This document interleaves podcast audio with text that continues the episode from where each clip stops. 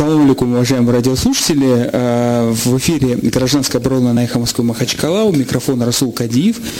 Четвергам, как вы помните, у нас программа такая. Программа «Гражданская оборона» направлена на развитие гражданского общества. А развитие невозможно без просвещения. И одной из задач гражданского общества э, просвещаться. Это большая проблема информации. Информация, еще раз информация надежная.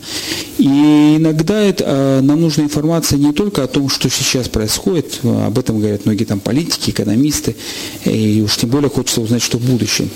А хочется, чтобы понять, что сейчас происходит и в будущем, иногда заглядывать в историю, мягко говоря. Анамнез, как говорят врачи. И в этом смысле нам нужен, нужна помощь историков. Вот сегодня мы обратились за помощью к дагестанскому историку, Хажмурат Данаго, салам алейкум. Алейкум салам. Хажмурат Данаго мы сегодня попросили рассказать, вот как вот не с точки зрения политики, а именно с точки зрения истории про маленький период небольшой, исторический, а, значит, э, Дагестана. А, Дагестан, Дагестан, когда еще не было вот этих территорий, которые присоединились севернее, когда еще нам не принадлежал Кизляр а, территории, когда только советская власть начала укрепляться, вот про свергли царя, грубо говоря, 17 год, 18 гражданская война, тогда были интересные взаимоотношения, о которых много сейчас не говорят, потому что это, с одной стороны, краткий период, и говорят только эксперты, которые занимаются какими-то делами. Взаимоотношения так называемой религиозной части э, дагестанского общества, того, которое тогда называлось Дагестаном, и э, официальной власти, которая пришла в Москве, вот так будем ее называть, с одной стороны, и, э, значит, в лице определенных людей, чьи имена даже до сих пор там носят э, какие-то наименования муниципальных органов и, значит, э, улицы, а, а какие-то имена, может быть, незаслуженно это были отодвинуты. А, насколько мне известно, Хажимурат, вы специалист, э, вы писали докторскую по истории Гацинского, да, если я правильно. Э, вы не, не могли бы нам вот вот задача нашего сегодняшнего радиоэфира, чтобы вы нам примерно, не в подробностях, хотя вы специалистом именно по периоду имамата, а, значит, рассказали, что примерно, какая была ситуация взаимоотношения властей религиозных и властей, э, которые только пришла новая власть, и что было на территории Дагестана.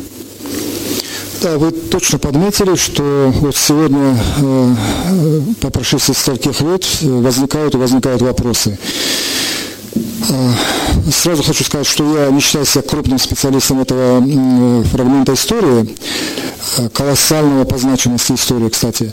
Вот. Но, тем не менее, э, работал я в этом направлении, нами издано несколько трудов, поэтому мне тоже есть что сказать и поделиться именно той атмосферой, которая происходила сразу после к февралю 2017 года и последующие годы. Э, сразу хочется сказать, что вот э, размышляя над, э, в процессе той или иной работы вот на эту тему, по этой эпохе, провожу нередко параллели. Параллели 17 года и что было вокруг него, и начало 90-х годов. Э, очень интересно, очень много похожего, очень много э, одинакового, очень много последующих результатов. И вот говорят, что история повторяется, да, на каком-то, через какие-то промежутки, вот приходишь к выводу, что это на самом деле так. А на самом деле, конечно же, мы до сих пор, многие, многие э, сегодня до сих пор рассуждают по этому очень непростому времени по так называемым советским шаблоном. В силе еще значит, какие-то учебники, в силе э, труды, монографии советских, Какие советских вы могли бы назвать основные штампы, шаблоны, чтобы вот было понятно?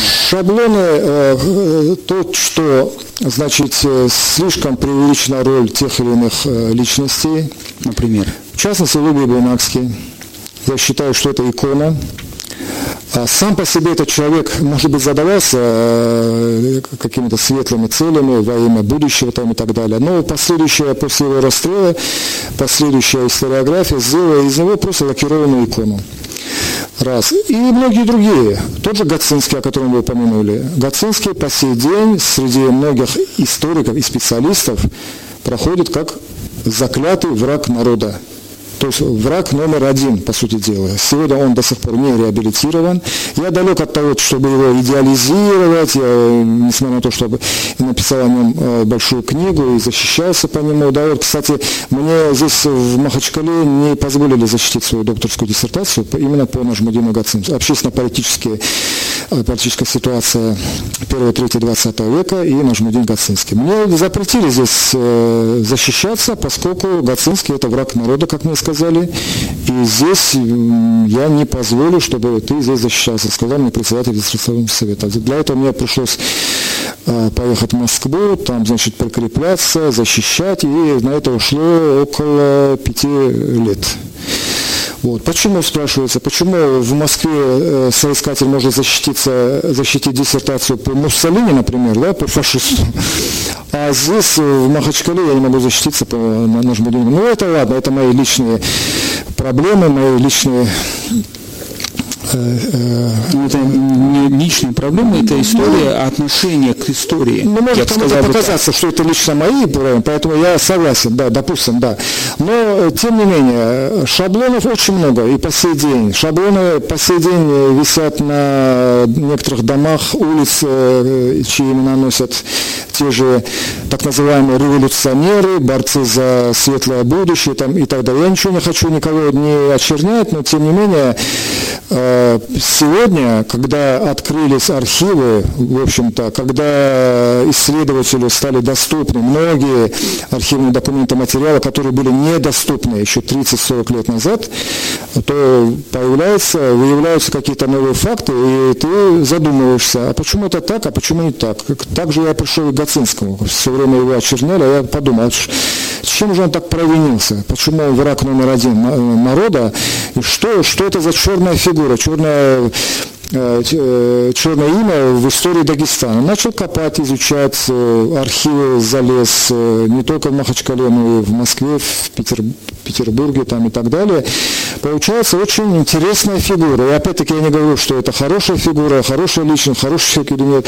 Нет, но это серьезная, масштабная и очень противоречивая фигура. А почему бы ее не изучить и не без всяких этих штампов и без всяких этих лозунгов и так далее. А, в процессе я столкнулся с таким моментом, что очень много лжи.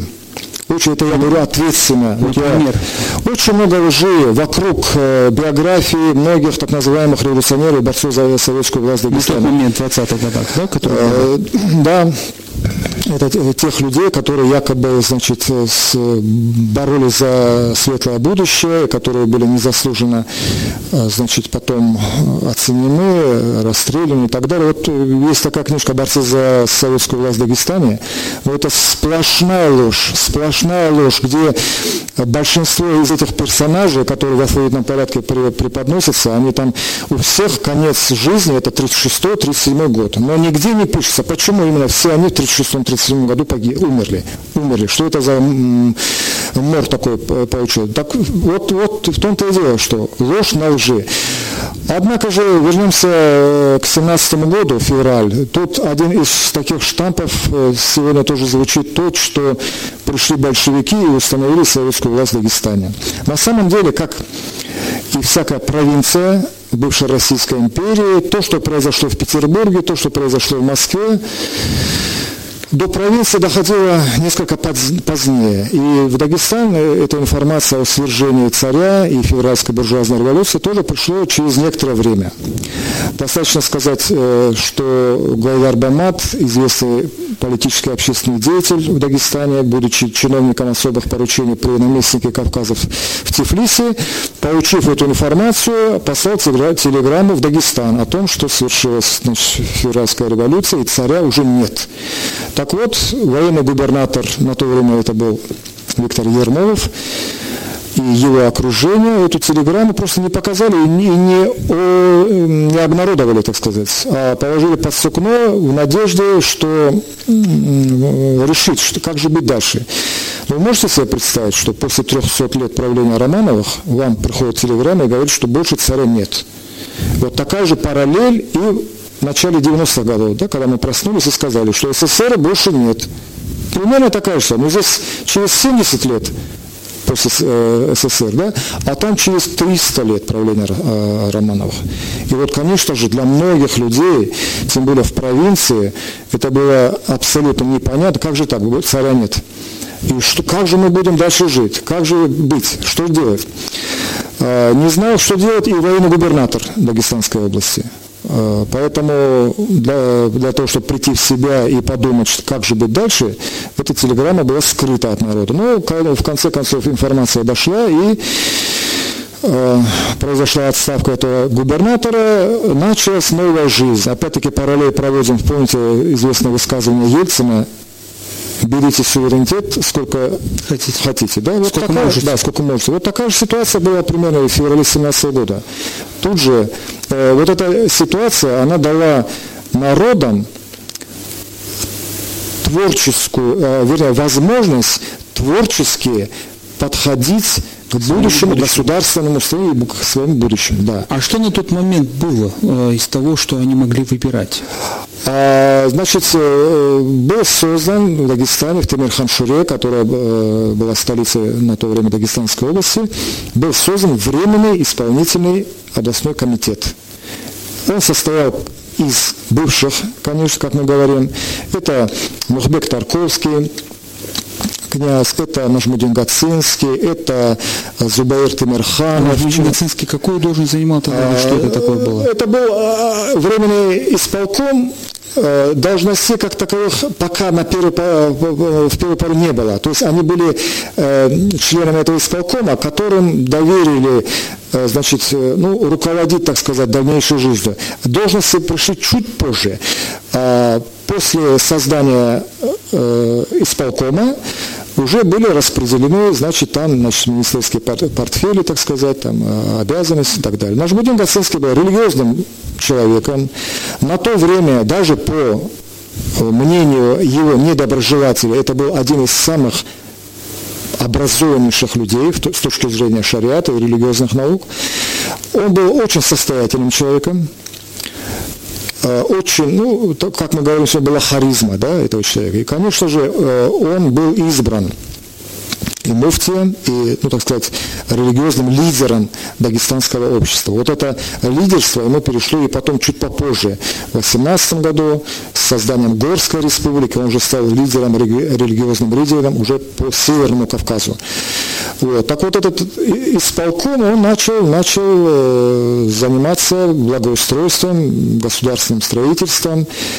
Ситуация была вот вообще с 17, 18 и 19 года это был такой калейдоскоп, это была такая неразбериха, это было такое противостояние множества сил. Вот сами посудите, а, в это время на Дагестан, в частности, и в целом на Кавказ, претендовали значит, религиозные деятели, как мы сегодня говорим, консерваторы, да, которые, которые хотели значит, ну, жить по э, правилам, по обычаям, как мы говорим, столетней давности. Да. Это были э, чиновники, это был Э, Деникин со своей добровольческой армией, который, который под лозунгом «За единую неделимую Россию» э, отметил свое мрачное присутствие в Дагестане, да, чуть попозже об этом. Это турки, которые пришли сюда по э, просьбе горского правительства, прибыли на помощь и здесь, значит, находились.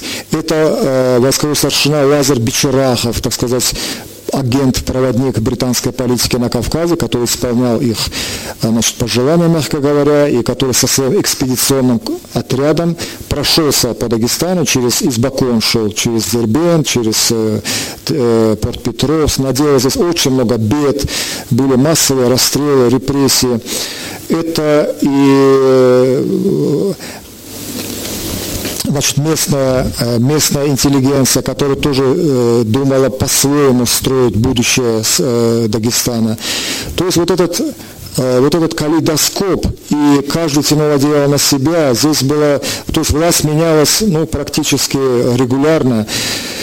И здесь же мы абсолютно не говорим о большевиках, потому что ни в 17 ни в 18 годах большевиков как силы здесь практически ее не было. Здесь были единицы большевиков, и это тоже один из штампов, когда говорят, что вот в 17 году, в 18 году большевистская ячейка, большевики тут начали э, значит, вот, э, бороться, противостоять. Ничего подобного этого нет. Это скажет сегодняшняя история, которая хорошо, неплохо поработала в архивах. Поэтому говорить о большевиках абсолютно не стоит.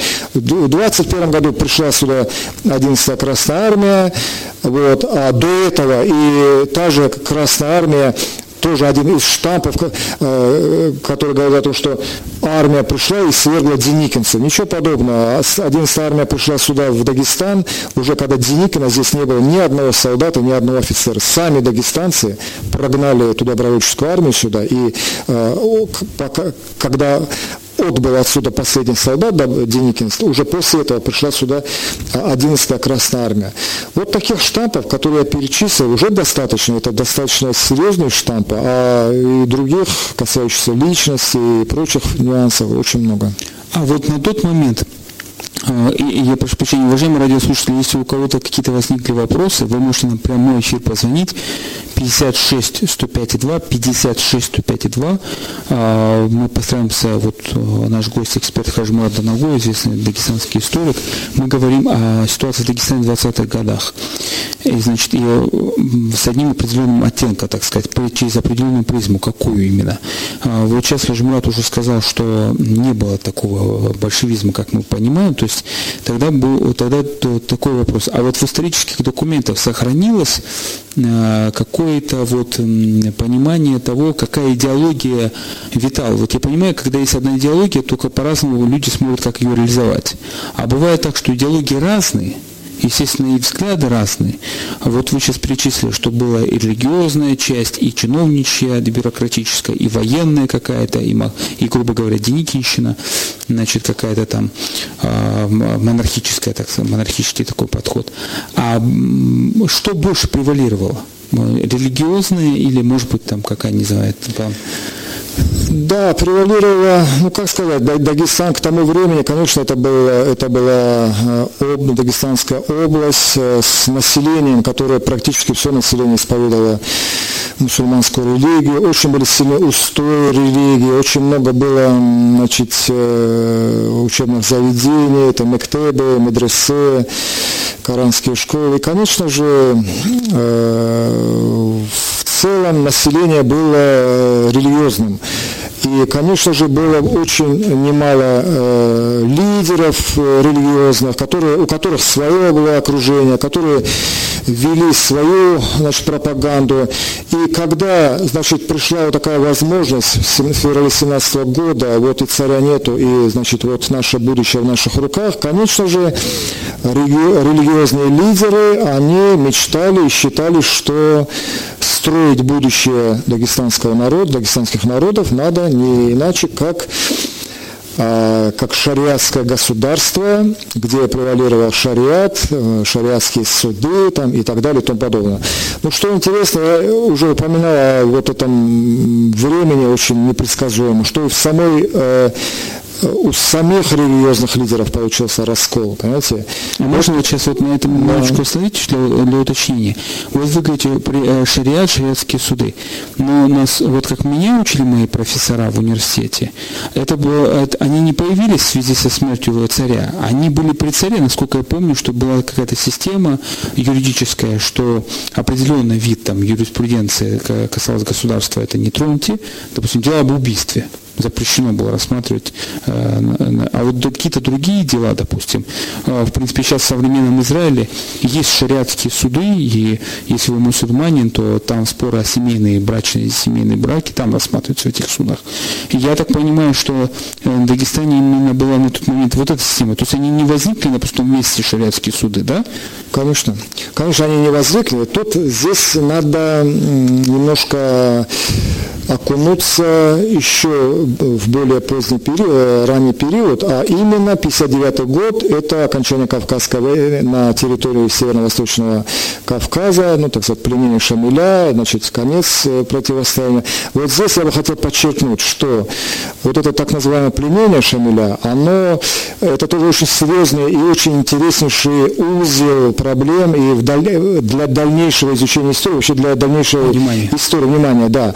А суть заключается в том, что новая власть, то есть в 60 году, это уже Дагестанская область. Это область, которая вошла в состав Российской империи окончательно, раз. Это область, где уже действовали российские имперские законы, где, было, где были свои законы, где были свои суды, где были свой чиновничий аппарат, армия, милиция там и так далее, и так далее. Но а, империя оставила народам, что их религию, исповедать религию. Второе – это суды, шариатские суды. Это адаты. Третье. Э, и, значит, еще несколько вот таких положений, ну, это я... сейчас, как мы называем, нотариальные действия, допустим, регистрация актов, да, да, да, абсолютно, введение абсолютно, да, да. Я это, может быть, несколько не по теме, но я это у нас звонок, я прошу прощения, mm-hmm. если так показываю, это у нас звонок бывает. Да, Алло, здравствуйте. Ассаламу алейкум, Хажамрод, ассаламу алейкум, Расул. Алейкум Владимир, город Махачкала. Я понимаю, что проводить аналогии с 20-ми годами и современным положением Дагестана и России и религиозного исламского фактора, это будет не совсем корректно, хотя там есть некоторые закономерности тоже, но, тем не менее, хотел бы задать такой вопрос Сажимараду. А, как вы думаете, а, в чем а, проблематичность взаимоотношений религиозного фактора, то есть исламского фактора, исламских структур, исламских общин Дагестана, с одной стороны, с дагестанской властью, а с другой стороны, с дагестанской умой и вообще с дагестанским обществом, потому что ум уже не входят люди, которые являются неверными. Я не имею в виду христиан, среди дагестанцев тоже есть разные свои населения, с учетом того, что исторически всегда в Дагестане, и в том числе и сегодня, ислам играет существенную роль, и ислам действительно реально влияет на процессы, происходящие в республике. И вот э, я хотел бы еще ну, как бы констатировать известный факт о том, что, э, скажем, официальные структуры ислама Дагестана, в данном случае духовное управление муфтият, с точки зрения многих дагестанцев как бы слишком к власти, они поддерживают все руководство Дагестана, даже тогда, когда, скажем, они не во всем справедливы. А другое течение, я имею в виду салафизм, как бы всегда враждебны власти. Это ведь создает проблемы не только э, такие, как э, течение этих лет погибло тысячи и тысячи дагестанцев, вот эта агрессивность, зло, раскол, раздоры. Но это влияет вообще на социально-экономическое положение, в том числе и общественно-политическую ситуацию. Что вы думаете по этому поводу и в чем выход? Что нам делать дагестанцам? Спасибо.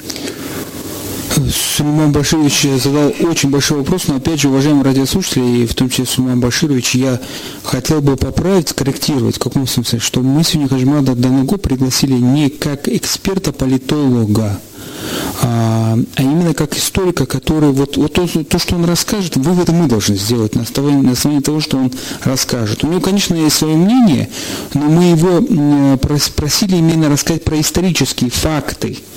А, да, вы, если переформулировать вопрос Романа Башевича, то, наверное, это продолжение вот той темы, которую мы поставили, что взаимоотношения религиозной части светской вот частью на 20-х годах, и как оно продолжалось э, насколько они были лояльны, не лояльны, что дальше развивалось.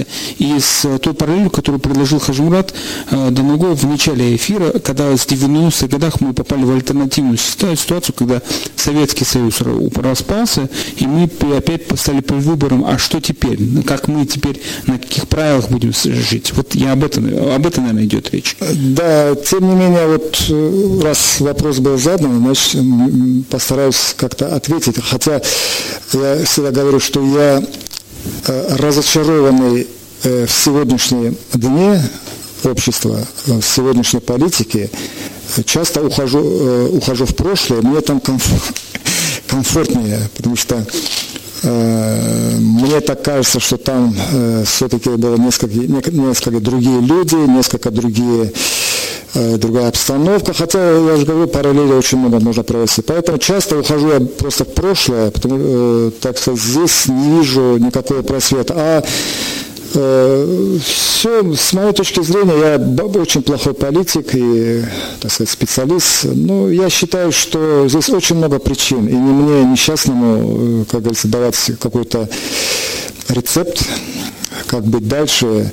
Я вижу в этом э, со стороны мусульман и религиозных организаций, я считаю, что нужно как можно больше грамотных людей, и не только в шариатских э, науках, но и знать, что творится у тебя справа, слева, под носом, а не замыкаться только, потому что иначе, иначе э, ничего хорошего не будет.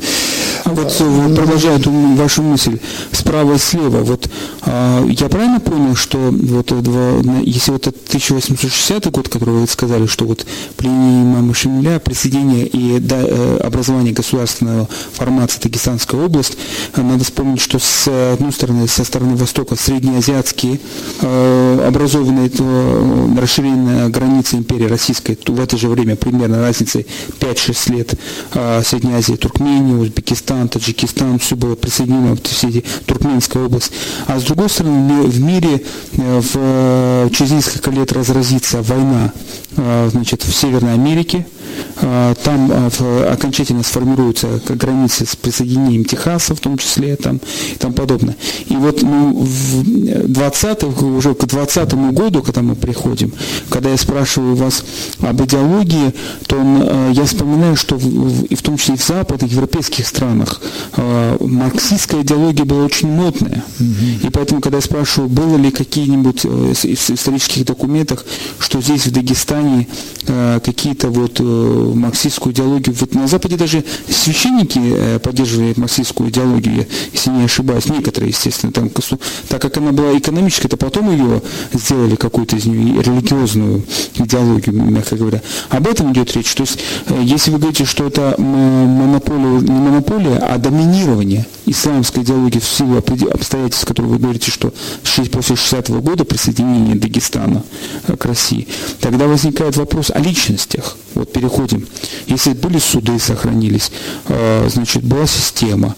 Что новая власть предложила э, вот в Москвы, которая Питер, с Питера, что новая власть предложила вот этой системе? чтобы она не воевала с ней или присоединилась, не присоединилась, как она строила отношения с ней. Ну вот опять-таки возвращаясь к 60-му году, значит, все было оставлено как есть, я вот то, что перечисляю, суды, там, значит, и система. религия, система и так далее. Но было бы наивно Э, думать, предполагать, что э, это вот такая хорошая царская власть, которая, вот видите, разрешила нам, оставила и так далее. Конечно же, это не так. Это на первых порах все это было разрешено. Второе, э, власть тонко подметила, что э, шариату э, противостоял что? Адат. Адат. И Адат был намного древлее, древнее, чем шариат на территории Дагестана. Адатам были подвержены очень многие общества. Мы вспомним много примеров, когда э, в селах э, судили и по шариату, и по Адату. Вот, очень сильные были Адаты. Да. Барятинские на то время наместник Кавказа, очень тонко подметил это. И в своих письмах, в своих э, значит, рапортах, в своих э, размышлениях он говорил о том, что примерно, что э, шариату должен был противостоять Адат. И поэтому он э, восстановил такие э, единицы, как Шамхальское Тарковское, Аварское ханство, да, и так далее. То есть, чтобы они противостояли именно э, исламизации. исламизации. Да, вот в этом он видел и как э, хороший опытный политик и государственный деятель, он понял это. Дальше пошел процесс, когда э, Петр Карлович Услар, известный лингвист, кавказовед, начал работать над чем? Над национальными азбуками. При всем том, что он признавал, что дагестанское население очень грамотное, то есть с детства уже мальчик, девочка начинали читать, э, там, учить там, и так далее, он, ему была поставлена задача поменять, заменить своей азбукой, которую он создаст, что арабский алфавит.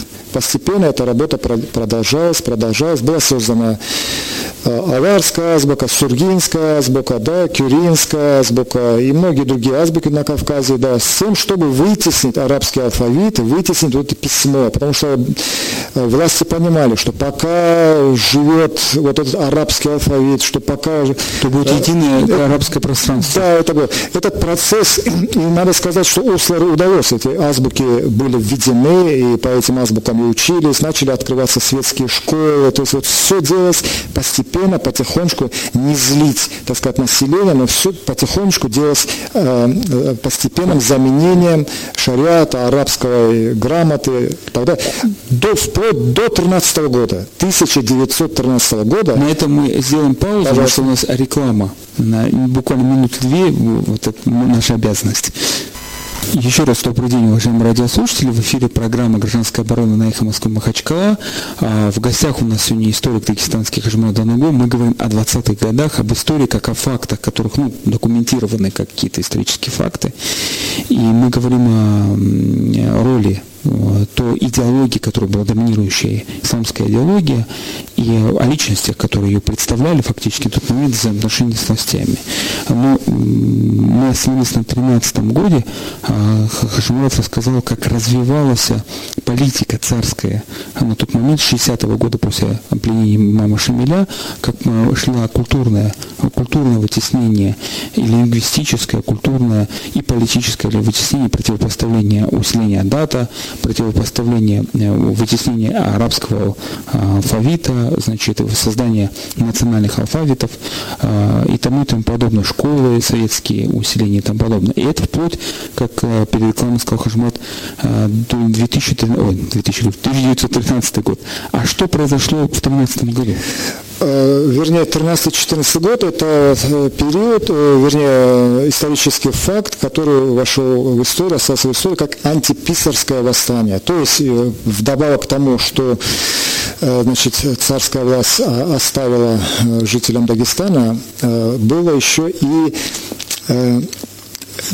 чиновничья э, вот эта писанина, документы, всевозможные значит, справки и так далее, велось все на арабскими буквами. Иногда на арабском языке, иногда на ажаме, как, как мы говорим, да, то есть арабскими буквами на каждом местном наречии, на даргинском, аварском, лезгинском, кумысском и, там, и так далее. Так вот, в 2013 году последовало значит, указание, веление о том, чтобы вот арабский алфавит полностью исключить вот этого э, чиновничьего делопроизводства, делопроизводства да, забыл это э, да, вытеснить вообще, и чтобы все писали на русском языке. Э, конечно, началось, начались волнения, в обществах, где-то, по-моему, я сейчас ошибаюсь, в Унцукульском районе, Унцукуле, по-моему, даже был убит писарь, который прибыл туда с новыми значит, полномочиями и так далее. Возникло небольшое восстание, около пяти тысяч горцев, говорят, прибыло к Тимирхан Шуре с тем, чтобы противостоять. Конечно, здесь так, еще надо отметить такие моменты, что это не только из-за арабский алфавит и так далее. Конечно же, местные мула, Э, писавший справки, там, всевозможные отчеты и так далее, получал за это деньги, да. И тут ему приходит и говорит, что теперь а, ты не нужен, то есть экономический какой-то момент, раз, да. Второе, это то, что... Э, ну, это восстание профсоюзов. По сути, да. Э, второе, то, что уклад нарушался, да. А, и самое главное, что оплачивать вот этих писарей на русском языке должно было быть население. То есть, своеобраз, своеобразный скрытый налог. Побор, налог, да, и вот это платить. Конечно же, а люди-то жили бедно. В Дагестане никогда роскошно не жил никто, даже те же Шамхалы, Ханы и так далее. Жизнь была скромная и даже более. Вот поэтому это, конечно, очень болезненно, вот этот указ э, был воспринят. Но э, вот эту восставшую группу разметали, конечно, власти и так далее. И, в общем-то, в некоторых обществах оставили арабское, а в целом, конечно, власти преуспели и э, осуществили вот это. То есть, и даже это не 14 не 13 годом можно закончить, а еще и дальше, поскольку еще даже в советское время, то есть уже при СССР, э, писали еще арабскими буквами, и аджамы и так далее. Это потом прошла замена латиницы, да, это уже сначала, это, об этом, это уже другой разговор. Латиница, потом кириллица, да, это целая это, это все, даже вот советский, советский период застал это, да. угу. Скажем, вот, я не могу, к сожалению, э, пока мы не перейдем вот к нашей теме 2020 года, я должен зачитать смс, которые к нам приходят. А, может быть, не к, не к теме. Вчера э, написано, тут, вчера Шевченко нам рассказал про то, как фашисты жестоко бомбили Махачкалинский порт. В истории про это не сказано. Вы знаете об этом? Тамерлан Махачкал. Вчера Максим Леонидович Шевченко, по-моему, они, наверное, обсуждали по поводу а, присвоения звания какого-то Махачкале. Mm-hmm. Что-нибудь известно в истории по поводу жестокой бомбежки Махачкалинского порта? Понятно. Я несколько не моя тема, но тем не менее иногда затрагивалась и так далее. Насколько я знаю, было сброшено три, по-моему, снаряда или бомбы, как их назвать, да, с авиации.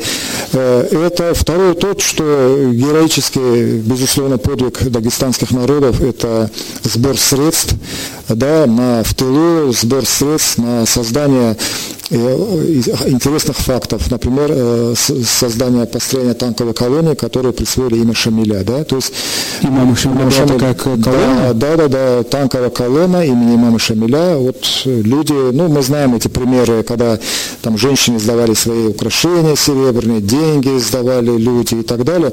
Конечно, это героический подвиг. Дело не заключается в какой-то, каких-то трех бомбах, которые скинули там. Да? Ну, вот на, на территории современного Дагестана активные бои бои были с фашистами только на территории э, района центра Нагайский, да, по-моему, Нагайского района? Нет, ну, Там партизаны, по-моему. Нет, это диверсионные группы, конечно, сбрасывались, но если это считать э, тоже военные действия, конечно, но э, в Дагестан немец не попал, не попал немец и на территорию Чечении, Ингушетии, а вот дальше уже там это Майкоп, бои были за И второй вопрос, который был, возник у нас после эфира вчерашнего, не могу не задать его, а, такой, который относится прямо к нашей теме. Старый спор, который я не специалист. А все-таки вы можете нам сказать, вот имам Шамиль, его окружение, имамат, это что было больше? А, вот как некоторые считают, э, тарикатское, суфи тарикат, или это, как сейчас появилась такая мысль о том, что это новое название называется, это салафизм, да, по-моему, значит, и вот, вот что это? Это очень интересная и очень, так сказать, эм, глобальная тема, потому что и мы в начале передачи затронули тему, темы а, штампов это советский штамп. А здесь продолжаются штампы именно вот это по Кавказской войне.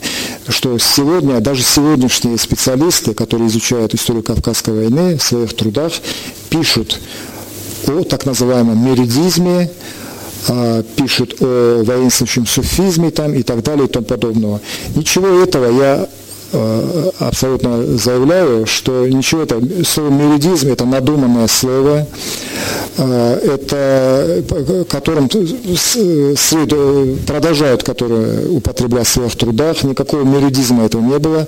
Это было теократическое государство, и борьбы, э, лозунги и борьбы, да, это абсолютно не был никакой ни суфизм, ни меридизм, ни салафизм и так далее. Это, было, это была исламская теократическая страна под названием имамат. Кстати, слово имамат это тоже более позднее, потому что, ну, насколько я знаю, ни в одном источнике времен Шамиля не говорится о названии имамат. Ну, а как себя идентифицировали они? На тот момент? Ну, как сказать, вот в источниках я не встречал как-то. Имамат был это, или халифат был там, или Эмират. А вот Эмират Узун Хаджи, он встречается, да, это уже более позднее время, это 18 год. Эмират Узун Хаджи, да, который просуществовал. Вот как раз мы переходим к 18 да. году. А, правильно я понял, были, были ли на тот момент идеи о том, что восстановить а, а, аналогии имамата имама Шамиля на территории Дагестана, и как они распространялись ли эти идеи? Конечно, были. Эти идеи уже были и в 17 году, да, когда я рассказывал о том, что после февральской революции стал вопрос, как дальше быть, как, что Вот я же говорю, что определенная часть религиозных лидеров требовала возвращения имамата Шамиля, так называемого, да, то есть жить и работать, и, как говорится, возродить вот, эту, значит, вот это государственное объединение. Э, в числе них был знаменитый Узун Хаджи Салтинский, который всячески и Нажмудина Гацинского привлекал вот, э, к осуществлению своих идей и так далее. Были люди, которые э, не воспринимали возвращение назад, так сказать. Да? Среди них были тоже известные религиозные лидеры, но которые считали, что имамат Шамиля – это продукт эпохи уже прошедшей. Сегодня уже другое время. Сегодня э, невозможно жить э, как... Э, Заново одну реку не Конечно, да, да, да. Ну вот, поэтому я же говорю, что в, среди религиозных лидеров был серьезнейший раскол. Даже был раскол, э, в последующем произошел раскол и даже у союзников, у Гацинского и у Зунхаджи. У Зунхаджи продолжал продолжал э, эти свои идеи и строить э, будущий мамат. А Гацинский был несколько мягче и несколько не таким э, целеустремленным, как Узун Хаджи. Вот. Он уже смотрел и, так сказать, э, ну, понимал, вернее, старался понять происходящее вокруг. И, конечно же, он видел, что силы уже и уже многие другие силы, которые тянут и которые вносят корректуру в строительство так называемого мата, что не получается. И, конечно, он как очень амбициозный человек тоже был тоже хотел быть вторым имамом Шамилем. И в его воспоминаниях говорится о том, что в детстве даже он, они играли в Шамиля, он, хотел, он всегда он был, э, исполнял роль Шамиля. Но он понимал, что также, что не получится. И несмотря на то, что он очень хотел быть имамом, то есть эм, он хотел быть имамом Северного Кавказа и Дагестана, а, ну, и занимать вот эту должность. Но в конце концов он уступал Э, окружающим полициям, который говорит, что имамом быть сейчас не может, ты не можешь, ты можешь быть только муфтием и заниматься только чисто религиозными делами, не влезать, так сказать, вот в, в политику, в светские дела и так далее. Он был вынужден это признать, несмотря на то, что очень хотел быть имамом. А имам, как мы знаем, это полная власть, которая принадлежала. Давайте перепрыгнем э, через определенный период, когда в силу определенного военного расклада сил оказалась все-таки московская власть ну, так сказать, сильнее и э, политически, и с точки зрения военной, ну, грубо говоря. И вот э, к той самой телеграмме Сталина, э, значит, когда был, вот если вы хотите народу Дагестана жить по шариату, то живите по шариату, и последующая там легализация тоже образования Горской ССР, ЦИК, который КПС, ЦИК Горской ССР, Центральный исполнительный комитет, утвердил даже вот, ну, как бы документ, один из документов, это положение от шариатских судах, что свидетельствовало о юридическом, безусловном признании права на вот, э, сохранение некой системы. В тот момент какое, какое отношение было у тех же самых Гацинских и других религиозных лидеров за отношения с новой властью? А, конечно, это было заигрывание центра перед э, провинцией под названием Дагестан. Это было заигрывание. Такое же заигрывание было, как я уже привел пример, в 60-м году, когда власть царская оставила горцам и шариатские суды. Это, было заигрывание на первых порах. Потом потихоньку, потихоньку, как мы знаем, она стала вытеснять царского самодержавия, вытеснять и арабский алфавит, и суды, и прочее, как мы знаем. Здесь тоже было заигрывание. Конечно, на первых порах, когда утвердилась новая власть, надо было успокоить население, обещать ему, говорить о том, что вот берите шариат сколько хотите, мы ничего не, вас, не запрещаем, не воспрещаем и так далее. Оставалось все это. Издавался э, журнал на арабском языке в Дагестане. Все религиозные лидеры э, которые были лояльны советской власти, остались на местах, занимались своими приходами там, и так далее. Те, которые были против новой э, нарождающейся власти, а среди них был и тот же Гацинский, его последователи, они стали э, вооруженное противостояние. Чем это закончилось, мы знаем. Это анти, э, знаменитое антисоветское восстание под началом Гацинского было ликвидировано. В каком году это было? Э, в 21 году восстание было ликвидировано, это март, февраль-март. Вот. После этого Гацинский уже был, как сказать, вне закона, он скрывался или на территории Дагестана, или на территории Чечни. В конце концов, в 25 году он был пойман и ликвидирован. А, а лояльные лидеры, которые были лояльные, они, ну, я так, может быть, грубо говоря, они, многие попались на удочку просто этим обещаниям, которые видели в новой власти. Так, тут еще надо что сказать. Новая власть советская, что это такое? Это советы это, это по сути дела шура, да, ну, да, может да, быть, не очень... Э, Они подменяли систему. Там... Советы, это избирали... Народовластие, вот, вот это в других да, областях да, российских конечно. тоже. Народные суды назывались и, это у них. Да, там, и было бы очень хорошо, если бы это продолжалось, может быть, да, да. дальше. Но потом же все это же подменился... Э, диктатурой. Э, диктатурой, да, и все, и с, прощай, и суды, и прочее. И, ну, знаем мы дальше, пошел и воинствующий атеизм. То есть всему пришел конец, в конце концов. Поэтому советы, вот это люди были подкуплены. Вся власть советом, земля крестьян. Ну, помните эти лозунги да, знаменитые, да? Вот и все. И, конечно, многие, ох, смотри, вот мы, оказывается, какие хорошие лозунги, какие хорошие это. Да, да, конечно, многие поддержали власть. Вся власть джаматом, фактически. В том числе и религиозные лидеры, э, которые вначале поддержали, а закончили они одинаково, так же, как и Гацинский. Многих расстреляли, многих выслали и так далее. Вот характерный пример это Али Хаджи Акушинский, который э, еще до установления советской власти он внес раскол, по сути дела, да, и стал противостоянием, так сказать, а, Нажмудину Гацинскому. А чем закончилось э, Али Хаджи Акушинский? Это был очень популярный лидер мусульманский в определенных э, регионах и определенных кругах. Очень был популярный лидер. Из-за него, у него была большая э, группа последователей, но закончилось очень плачевно и для него самого, когда он стал уже не нужен, да, а его-то не сослали и не репрессировали, насколько, но репрессировали его сыновей а сам он умер, э, как говорится, в забвении, значит, э, да, но в конце жизни, видимо, ему пришло вот это, так сказать, озарение о том, что он, что все-таки его обманули. Видимо, это так и есть. А его просто использовали на определенном периоде, как лидера, как э, пожилого человека, как очень грамотного в религии человека. Использовали, а когда он стал не нужен, а, а его просто оставили в покое, потому что он был преклонного возраста и так далее, а его сыновья попали под репрессию. Вот, и вот эти 20-е годы, опять возвращаясь к 20-м годам, Недавно э, мы поработали с, с моим с, э, с автором над э, образом Магомед Кадид Дибирова. Это тоже был очень интересно просвещенный лидер э, религиозный и член Дагестанского исполкома и член горского правительства 19 года. Э, просветитель, на самом деле учитель, просветитель, он стал нужен и не только, он стал нужен еще и советской власти, потому что э, началась борьба за образование, за просвещение, открывались школы и так далее, он, он был очень востребован. Так вот, его жизнь – это величайшая трагедия, так сказать, одной жизни, э, как бы пример вот его поколения, его окружения. А в чем дело заключалось?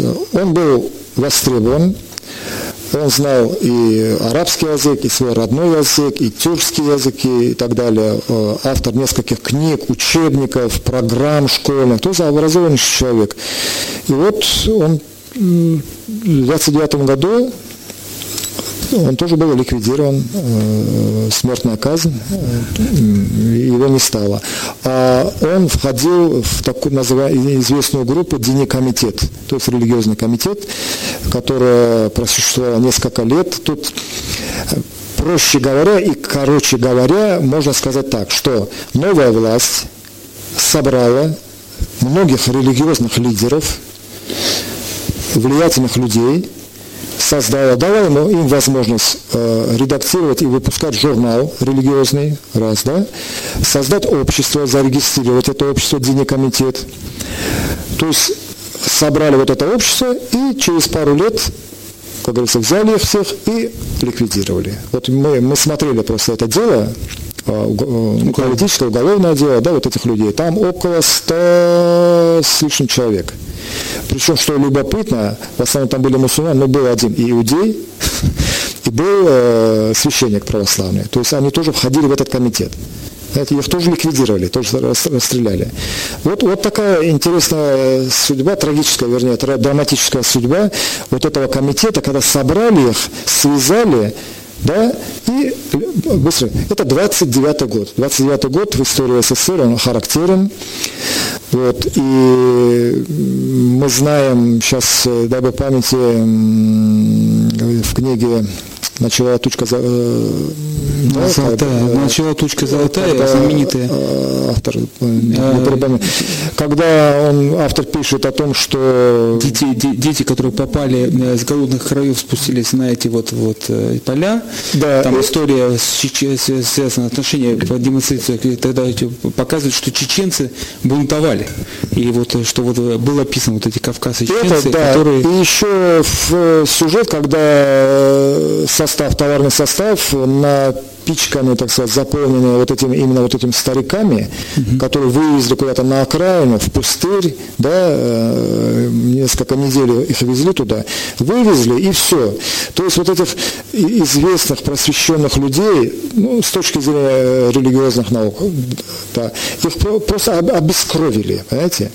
А тех, те лидеры, которые все-таки еще оставались, вплоть до 1937 года, они дожили до 1937 года. Это, например, Хасан Кахибский, шейх известный, да, который был противником Нажмудина Гацинска и не поощрял его борьбу э, против э, новой власти, в конце концов, он тоже... На этой оптимистической ноте, уважаемые радиослушатели, к сожалению, а, мы вот прекращаем вот сегодняшний эфир, но мы надеемся, что Хажимата Ногой еще не, не один раз по нашему приглашению придет и расскажет об этом периоде.